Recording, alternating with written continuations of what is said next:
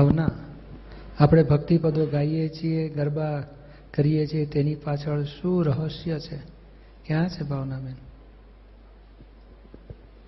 તમારો. રહસ્ય તો બહુ મોટું છે. આ બધી જ્ઞાન ભક્તિ છે.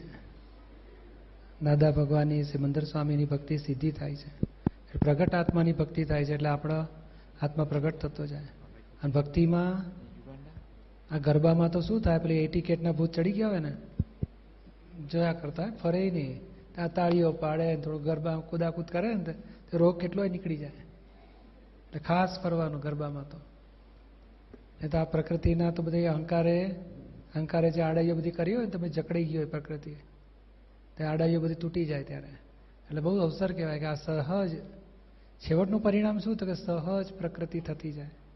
આત્મા સહજ થયો, પ્રકૃતિ સહજ થઈ, એટલે પૂર્ણાવતી જ્ઞાન આત્મા સહજતા એનું મળ્યું જ ખરું. હજુ પ્રકૃતિમાં અજ્ઞાનતાથી કેટલી અસહજતા ભરેલી છે. એ અજ્ઞાનતા તૂટે ક્યારે? તો કે આ આ બધું આવો કંઈક અવસરમાં સરળતા એટલે શું? બધા ગાતા હોય તો આપણે ગાવાનું, બધા ગરબા ફરે તો ફરવાનું. એ બધું સરળતા હોય, એવી જો આવતી જાય પણ, તો પછી ધીમે ધીમે આ પ્રકૃતિની અસહજતા તૂટતી જાય સહજ થતી જાય પ્રકૃતિ. અને આ બાજુ આત્મા સહજ થયો, પ્રકૃતિ સહજ થઈ એટલે પૂર્ણતા આવશે. એટલે આપણો બધો હેતુ એ છે કે આ પ્રકૃતિ સહજ થાય. અને એની માટે આ બહુ ઊંચા ઊંચો પ્રયોગ છે દાદાનો અસીમ જે જે કાર ગવાતા હોય ભક્તિ થતી, આ પદો ગવાતા હોય, તો બહુ સુંદર આમાં બધા પ્રગટ આત્માને પહોંચે એવા બધા પદો છે. પ્રજ્ઞાના લેવલેથી નીકળેલા શબ્દો છે. સમજાય છે ને? બીજું કશું પૂછવું છે? અહીંયા બધી ક્રિયાઓ આપણને લાગે દાદાની ભક્તિ કરીએ છીએ કે ના, પોતે પોતાના જ આત્માને પહોંચે છે. કારણ દાદા ભગવાન એટલે પોતાનો જ આત્મા, એટલે પોતાના આત્માને સીધું પહોંચે છે. અહીં જાત્રા એવી જ હેતુ છે. જાત્રા કો કે શિબિરો કો બધાનો હેતુ હેતુપૂર્વક છે બધું. જાત્રામાં પ્રકૃતિ ખપે બરોબરની ના ફાવતું. અને બરોબર, હા, કચકચિયાને ભાગે જ પેલું થાળીમાંથી, દાળમાંથી પેલો વાળ નીકળે. આપણને લાગે તારે ભાગે આવ્યો ક્યાંથી? એવો અકળામણ થાય તો નીકળી જાય, ખાલી થઈ જાય. એટલે આ બધું એવું ના ફાવતું ના ફાવતું. પછી હવે એને ઉઠવું એ મોડું તો વહેલું ઉઠવું પડે. હા, બધા પાંચ વાગે ગાડી બધા આવી જજો. અને બધા આપણે પછી પેલો પરાણે ઉઠીને આવ્યો હોય, અને પેલા એક બે જણા છ વાગે આવે ને ત્યાં સુધી આખી બસ ઉપાડે નહીં. અને એટલો અકળામણ થાય તો બધી કચરા બધા તૂટી જાય. અહંકારના કચરા બધા નીકળી જાય.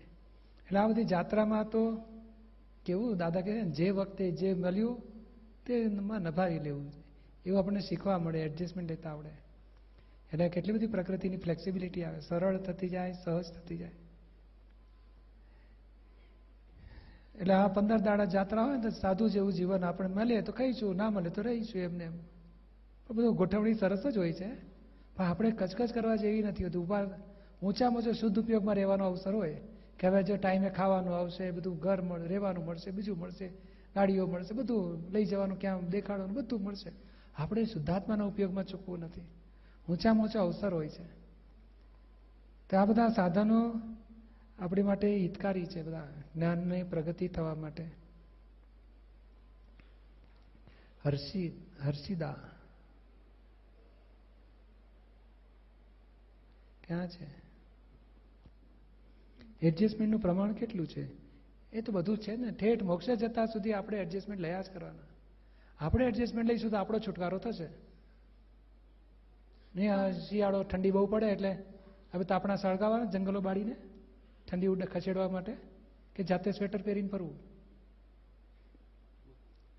એડજસ્ટમેન્ટ લેવું પડે કે નહીં? લેવું જ પડે. બસ આવું બધી બાબતમાં લેવાનું. એ સુધરે તમારો દાડો વળે એ બનવાનું નથી.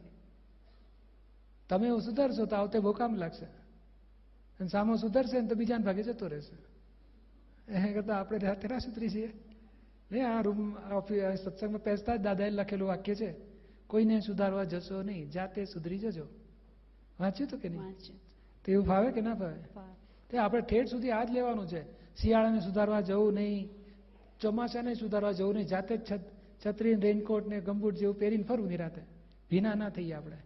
પણ ગમે તેવા વરસતા વરસાદમાં આપણે ભીંજાઈશું નહીં, એની ગેરંટી તો આ સંસારમાં આટલા બધા એડજસ્ટમેન્ટ લઈએ છીએ, તો કોઈક મેં રડતા હોય કોઈક મેં ગરમી કાઢતા હોય, ઉનાળો કહેવાય. ધાર્યું કરવા માટે રડતા હોય. જાત જાતના ભેગા થાય માણસો તો. આપણે એડજસ્ટમેન્ટ લઈએ અને સોલ્યુશન લાવવાનું. મુકેશ, નેરી, ક્યાં છે મુકેશભાઈ? આપણે સો ટકા એડજસ્ટ થઈ જઈએ સામેવાળો એક પણ ટકા એડજસ્ટ ના થાય તો શું કરવું? તેને માટે પ્રાર્થના કરી બોલવાનું બંધ કરી દેવાનું. આ ચોમાસું એડજસ્ટ ના થાય તો શું કરો તમે? ચાર ચાર દાડા સુધી વરસાદ પડે. તો શું કરો? કામ બંધ કરી દો? ઘરે રહીએ? ઘરે રહ્યા જ કરો કે પછી બહાર નીકળો? ઓફિસ નોકરી જવા? નીકળવું પડે બહાર. અને એરપોર્ટ ફ્લાઇટ લેવાની હોય તો? તો જલ્દી જવું પડે. જલ્દી જવું પડે. તો એવું આ બધા માણસો એ ફાઇલો છે. નક્કી કરો ને ફાઇલનો સંભાવે નિકાલ કરવો છે. બોલવું, ના બોલવું એ બધો અહંકાર કરવાની જરૂર નથી. હું અક્ષરે નહીં બોલું, મારે જ એડજસ્ટ થવાનું ને એ થતો જ નથી. તમને એવું લાગે એ નથી થતો. એને પૂછે તો કે, હા, એ થતો નથી. હું તો થવું છું રોજ. એટલે કોની વ્યૂ પોઈન્ટ સાચો? માટે આપણે આટી કાઢી નાખો ને. ના, શુદ્ધાત્મા જુઓ ને, પ્રાર્થના કરો કે, હે શુદ્ધાત્મા ભગવાન, ભાઈ સાથે મને એડજસ્ટમેન્ટ લેવાની શક્તિ આપો. એમને થવું હોય તો થાય, ના થવું હોય તો ના થાય. સમજાય ને? આપણે છૂટવું છે, આપણી ઘર છે. સમજાય છે ને? એ સામેથી પછી બોલવાનું બંધ કરી દઈએ તો. તો આપણે તોય કોઈક લગ્નમાં ભેગા થાય ને કેમ છો ચંદુલાલ શેઠ તબિયત સારી છે? આપણે બોલાવવાનું હા વ્યવહાર કરો નાટકની જેમ. તબિયત સારી છે ને? ઘરમાં બધા મજામાં છે ને? બાળકો બધા તબિયત સારી છે ને? સારું સારું. હા વ્યવહાર કરી આવો. એ ચીડિયા ખાય. એટલે આપણે ધીમેકથી કહેવાનું કે અંદર ખાને કહેવાનું કે ભાઈ શું નામ તમારું? મુકેશભાઈ કે મુકેશભાઈ કશો વાંધો નહીં હા તમે પાછો વ્યવહાર કરજો. આપણે શું ફરક પડે છે? આપણે અંદરથી ભાવ તો સારો જ હોય પણ એ સામેથી મોટું બગાડે ને એટલે વળી થઈ જાય વળી અને આપણે પ્રતિક્રમણ કરવાની જરૂર છે કે આપણા નિમિત્તે કેવું એને દુઃખ થાય છે કે મોટું બગાડે છે? એટલે કલાક બેસીને પસ્તાવા લેવાનો કે મારા નિમિત્તે કોઈને દુઃખ ના હોજો કંઈક એને દુઃખ તો પડી જશે ને તો જ ભાવ બગડી જાય ને અને આ ભાવનો નહીં તો પૂર્વ ભાવનો હિસાબ હશે. પૂર્વ ભાવના હશે કદાચ હમ. વીણા હું ક્યાં છે વીણાબેન જૈન ધર્મમાં મારો જન્મ છે તો મેં સાંભળ્યું છે કે ધ્યાન વગર મોક્ષ અથવા કર્મ ખપતા નથી. જ્યારે દાદા ભગવાન કહે છે કે એડજસ્ટ થઈને કર્મ ખપાવો તમે મને મૂંઝવણનો ઉકેલ લાવી આપો. કયા ધ્યાનની વાત કરી છે? કોઈ પણ ધ્યાન કરી. હા એવું નથી કોઈ પણ ધર્મ જૈન ધર્મ કાચો નથી એવો. ચાર ધ્યાન મૂક્યા છે અર્થ ધ્યાન રુદ્ર ધ્યાન. અર્થ ધ્યાનથી જાનવર ગતિ થાય રૌદ્ર ધ્યાનથી નર ગતિ થાય ધર્મ ધ્યાનથી માણસ ગતિ કે દેવ ગતિમાં આવે અને શુક્લ ધ્યાનથી મોક્ષ થાય. તે શુક્લ ધ્યાન તમને અહીં આપ્યું છે.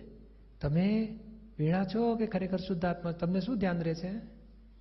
શુદ્ધાત્મા. એનું નામ શુક્લ ધ્યાન કહેવાય. આનાથી તમારો મોક્ષ થશે જ. એટલે જૈન ધર્મના સિદ્ધાંત અહીંયા સ્વીકાર થાય એવી વાત છે. આમાં કઈ વિરોધાભાસ નથી આ. અને બીજું વાક્ય તમે કે કર્મ ખપતા જ નથી ધ્યાન વગર. તો આત્મ ધ્યાનમાં રહીને તમે જ્યારે વીણાને કોઈ અપમાન કરે કે વીણા, તું જુઠ્ઠી છે, એટલે તમે પછી કહો, વીણા બેન, તમારો હિસાબ આવ્યો. અમે જુદા ને વીણા જુદા. એ તમે નિમિત્તને નિર્દોષ જુઓ છો. અને તમે વીણાને જુદા રાખો છો. ત્યારે નિમિત્તને નિર્દોષ જોવું એ ધર્મ ધ્યાન કહેવાય છે. અને તમે શુદ્ધાત્મામાં એ શુક્લ ધ્યાન કહેવાય. એટલે શુક્લ ધ્યાનથી કર્મ ખપી જાય. બોલો, હવે એ ધ્યાન વગર કર્મ ખપે નહીં, એ વાત અહીંયા પાછી પૂરું થાય છે. આત્મજાગૃતિથી જ કર્મ ખપે છે. અને એડજસ્ટ થઈને કર્મ ખપાવો, એ દાદા કહે છે ને, એમાં શું કહે છે? કે પેલો કે, તમે અક્કલ વગરના છો. તો આપણે કે, તું અક્કલ વગરનો, તારો બાપ અક્કલ વગરનો તો શું, વધે કે કકડાટ ઘટે? કપડા કકડાટ વધે. તો આપણે કહે તે કીધું અક્કલ વગરનો. તું જે કહું છું ને, મને ખબર છે પહેલેથી આ દીપકમાં પહેલેથી ઓછી જ છે અક્કલ. તો કકડાટ વધે કઈ? તો આપણે ભાઈ, તારી વાત બરોબર છે. બીજી વાત કર. ચાલો, હેડો, ચા બા પીએ થોડી તો કકડાટ બંધ થઈ જાય ને? પણ કષાય ઓગાળવાને એ જ મોક્ષ માર્ગ. તે એડજસ્ટ થઈએ છીએ અને ત્યારે આપણે સ્કોપ નથી આપતા. કષાયને ખલાસ કરીએ છીએ. એટલે કષાયને ઘટાડવા માટે એડજસ્ટ થઈએ છીએ. અને પેલું કષાય વધે જો એડજસ્ટ ના થતો તું. શું સમજે છે મને તું શું સમજે છે? તું આવું બોલે છે, હું તને જોઈ લઈશ. તો કષાય વધ્યા ને? અને એડજસ્ટ થઈ ગયા તો કષાય ઘટ્યા. અને કષાય ઘટ્યા એ મોક્ષ માર્ગ છે. સમજે એટલે એડજસ્ટ થાવ કે આપણે ધણી છું હું વાઈફ છું હું માં છું હું બાપ છું એવા અહંકારમાં રહીને ડિસએડજસ્ટમેન્ટ ના કરશો ડાઉન થઈને એડજસ્ટ થયા કરો. સમજાય ને? ટોરલ.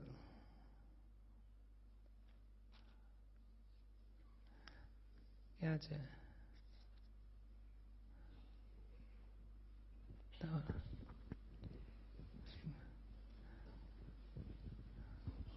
એડજસ્ટ એવરીવેર વાંચ્યું છે. એક્સેપ્ટ પણ થાય છે.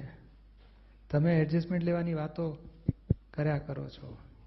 તો એ પણ મને એક્સેપ્ટ થાય છે. સારી વાત છે.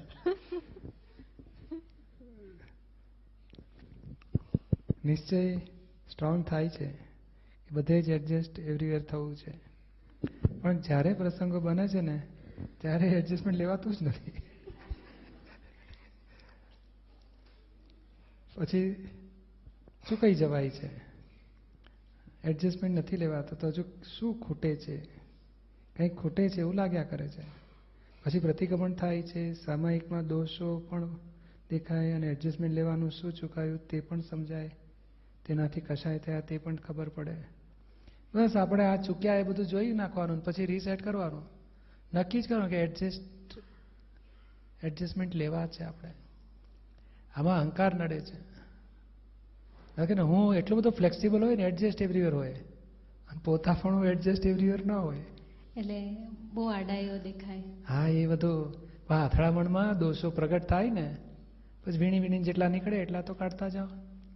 પછી એ ઓગળતું ઓગળતું ઓગળતું જશે. પછી ફ્લેક્સિબિલિટી વધતી જશે. હા એડજસ્ટ એવરીવેર અને અધીનતાનું કંઈ કનેક્શન છે? આધીનતા એડજસ્ટ એડજસ્ટ એવરીવેર થતો હોય તો આધીનતા એને સહેલી જ હોય ને પછી. આ તો અમુક જગ્યાએ ધાર્યું થાય ત્યાં એડજસ્ટ એવરીવેર મને કહેશે સહેલું છે એકદમ.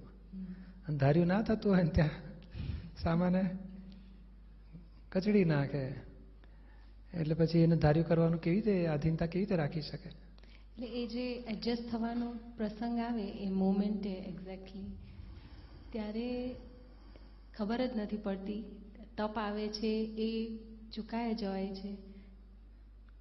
તો એ ઓન ધ મોમેન્ટ એ ધીમે ધીમે આવશે. આટલું તો શરૂઆત થઈ. ખબર પડી કે આ ઊંધે રસ્તે જવાય છે. ધક્કો વાગીને ઊંધે રસ્તે જતા રહીએ છીએ. બંધ થવાતું નથી. ઊંધે રસ્તે ગયા ખબર પડી તો પાછા ફરાશે. એ ધક્કા ઓછા થાય ને એટલે પાછો ફરી જાય માણસ. નિશ્ચય થાય કે હવે પ્રસંગ બને તો એડજસ્ટ થવું છે.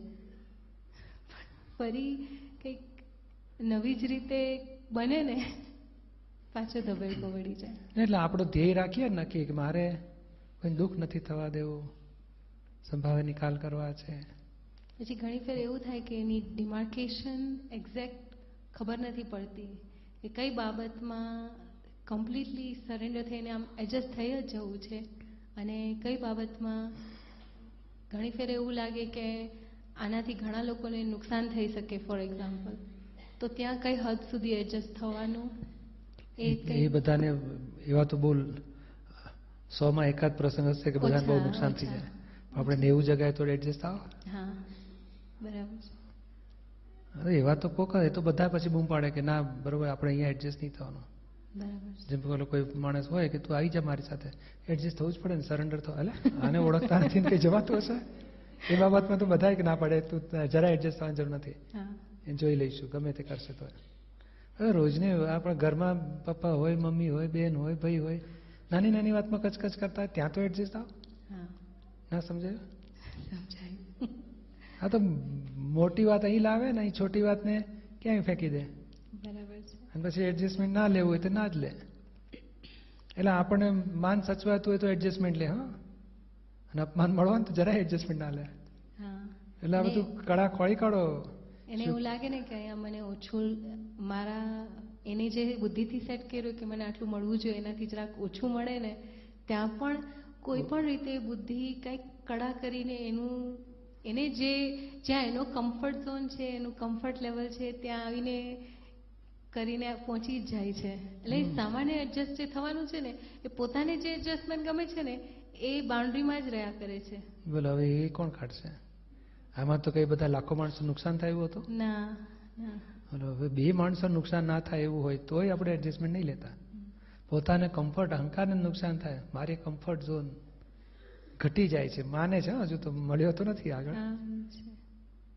એટલે આ ત્યાં જ આપણે જોવા માંગીએ કે ક્યાં એડજસ્ટમેન્ટ નથી લેતા.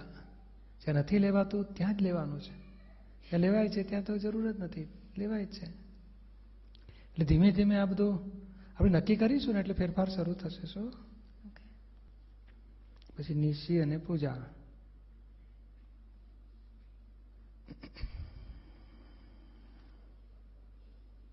ઉપર છે.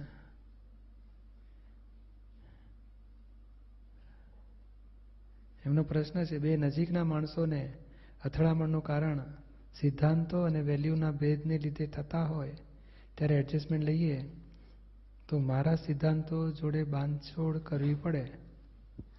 એટલે આ બેન ત્રીજાની વાત છે કે બે એમની વચ્ચેની જ વાત છે?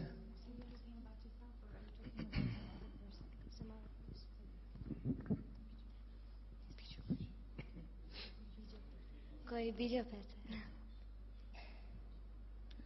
કોઈ બીજો ફેશન આ શું કહે છે? બીજો પૂછવો છે એમને. એ બીજું કોઈ વ્યક્તિ છે ને એની વાત કરે છે. હા હા. ના આમાં બે નજીકના માણસોને અથડામણનું કારણ, સિદ્ધાંત અને વેલ્યુના ભેદને લીધે થતા હોય. ત્યારે એડજસ્ટમેન્ટ લેવાથી બેમાંથી એકને એમ થાય કે મારા સિદ્ધાંતો તોડવા પડે છે, છોડી દેવા પડે. એવું કહેવા માગો છો? પ્રિન્સિપલને છોડી દેવા પડે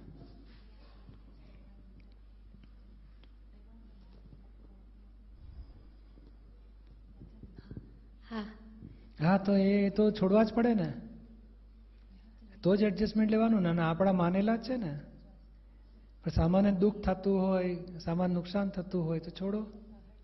આપણે તો એના સિદ્ધાંત, જેમ કોઈ આપણે ગાર્ડનમાં ગયા, તો ગાર્ડન, ગાર્ડનર હોય ત્યાંનો, એ છે ભાઈ સિક્સ ઓ ક્લોક બધા બહાર નીકળી જવાનું.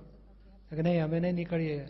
એવું ના ભાઈ એના સિદ્ધાંતને કે એના નિયમને આધીન રહેવું જ પડે આપણે.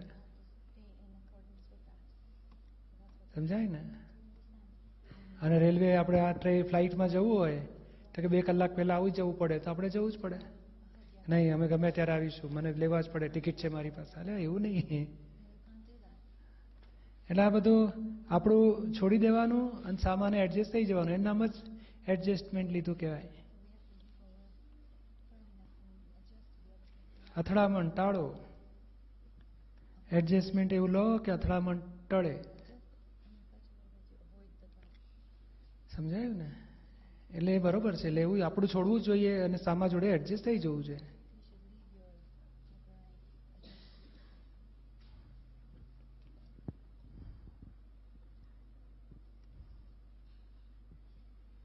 બીજું કશું પૂછવું છે? ના. ના. સારું. જય સચિદાન જય સચિદાન ચિરાગ શાહ નૈરોબી. હું દરેક જગ્યાએ એડજસ્ટમેન્ટ લઉં જ છું. મારી સમજણ પ્રમાણે. એ વાત સાચી ને? હા એવું મનાય. આપણે માનવી એડજસ્ટમેન્ટ હોય. પેલા લોકો દુઃખી થઈ ગયા કે આ કઈ એડજસ્ટ થતા જ નથી. છતાં આપણી બરોબર છે. આપણે માનીએ તો છે કે હું બધી જગ્યાએ એડજસ્ટમેન્ટ લઉં છું. છતાં મારી ફાઇલ નંબર બે એવું પૂછે કે તું કઈ જાતનો માણસ છે? તને આટલા બધા સંજોગ અવળા ઊભા થાય છે. જેમ કે એવા માણસો તારા માટે આવું બોલે છે. પેલા માણસો તારી માટે આવું બોલે છે. તોય તું કશું બોલતો નથી. રસોઈ બરોબર થઈ નથી. તોય તું મને કોઈ દોડ કહેતો નથી. તો મારે આ જગ્યાએ એડજસ્ટમેન્ટ કેવી રીતે લેવું? તમારો ફાઇલ નંબર ટુ ક્યાં બેઠા છે? બાજુમાં જ બેસાડે. હા. હવે એમની હાજરીમાં પૂછાતું હશે દુઃખી થઈ જાય. તમે હો ને તો હિંમત આવે. તો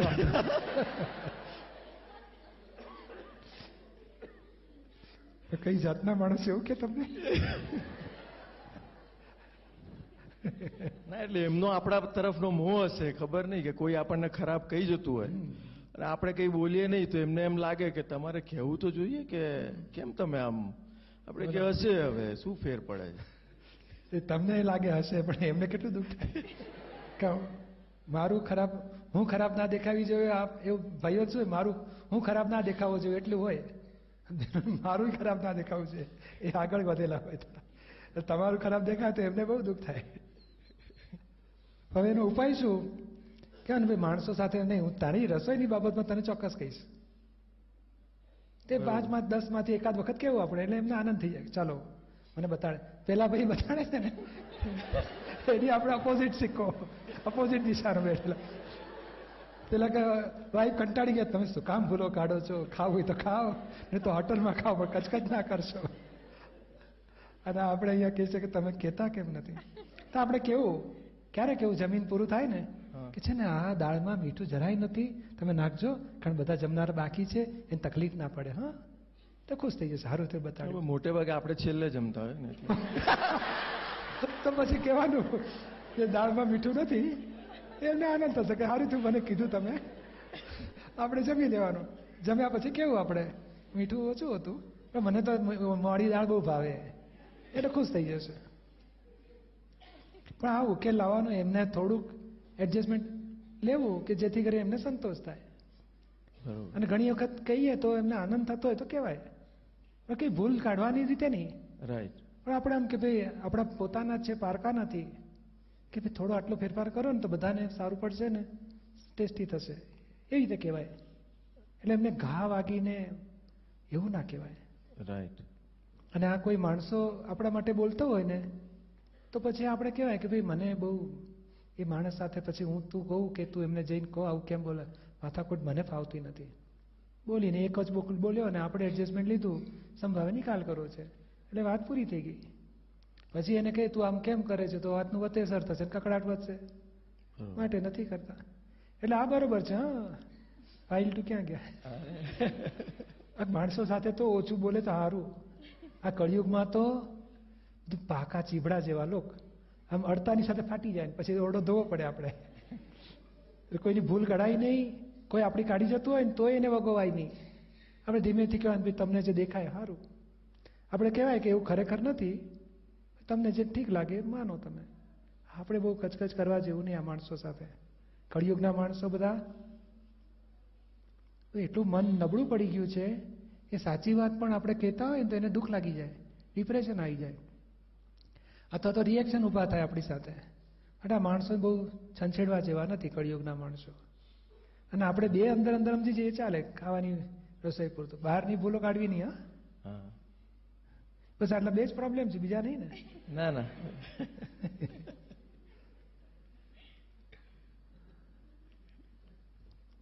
બાકી ઘરમાં તો ચાલે. એને એની ઈચ્છા હોય કે મને બતાડજો તો બતાડે. અને ઈચ્છા હોય બને ત્યાં સુધી આપણે મૌન રહેવું પણ કોક દાડો બતાડી દેવું. મોટું નુકસાન થતું હોય ને તો. બરોબર.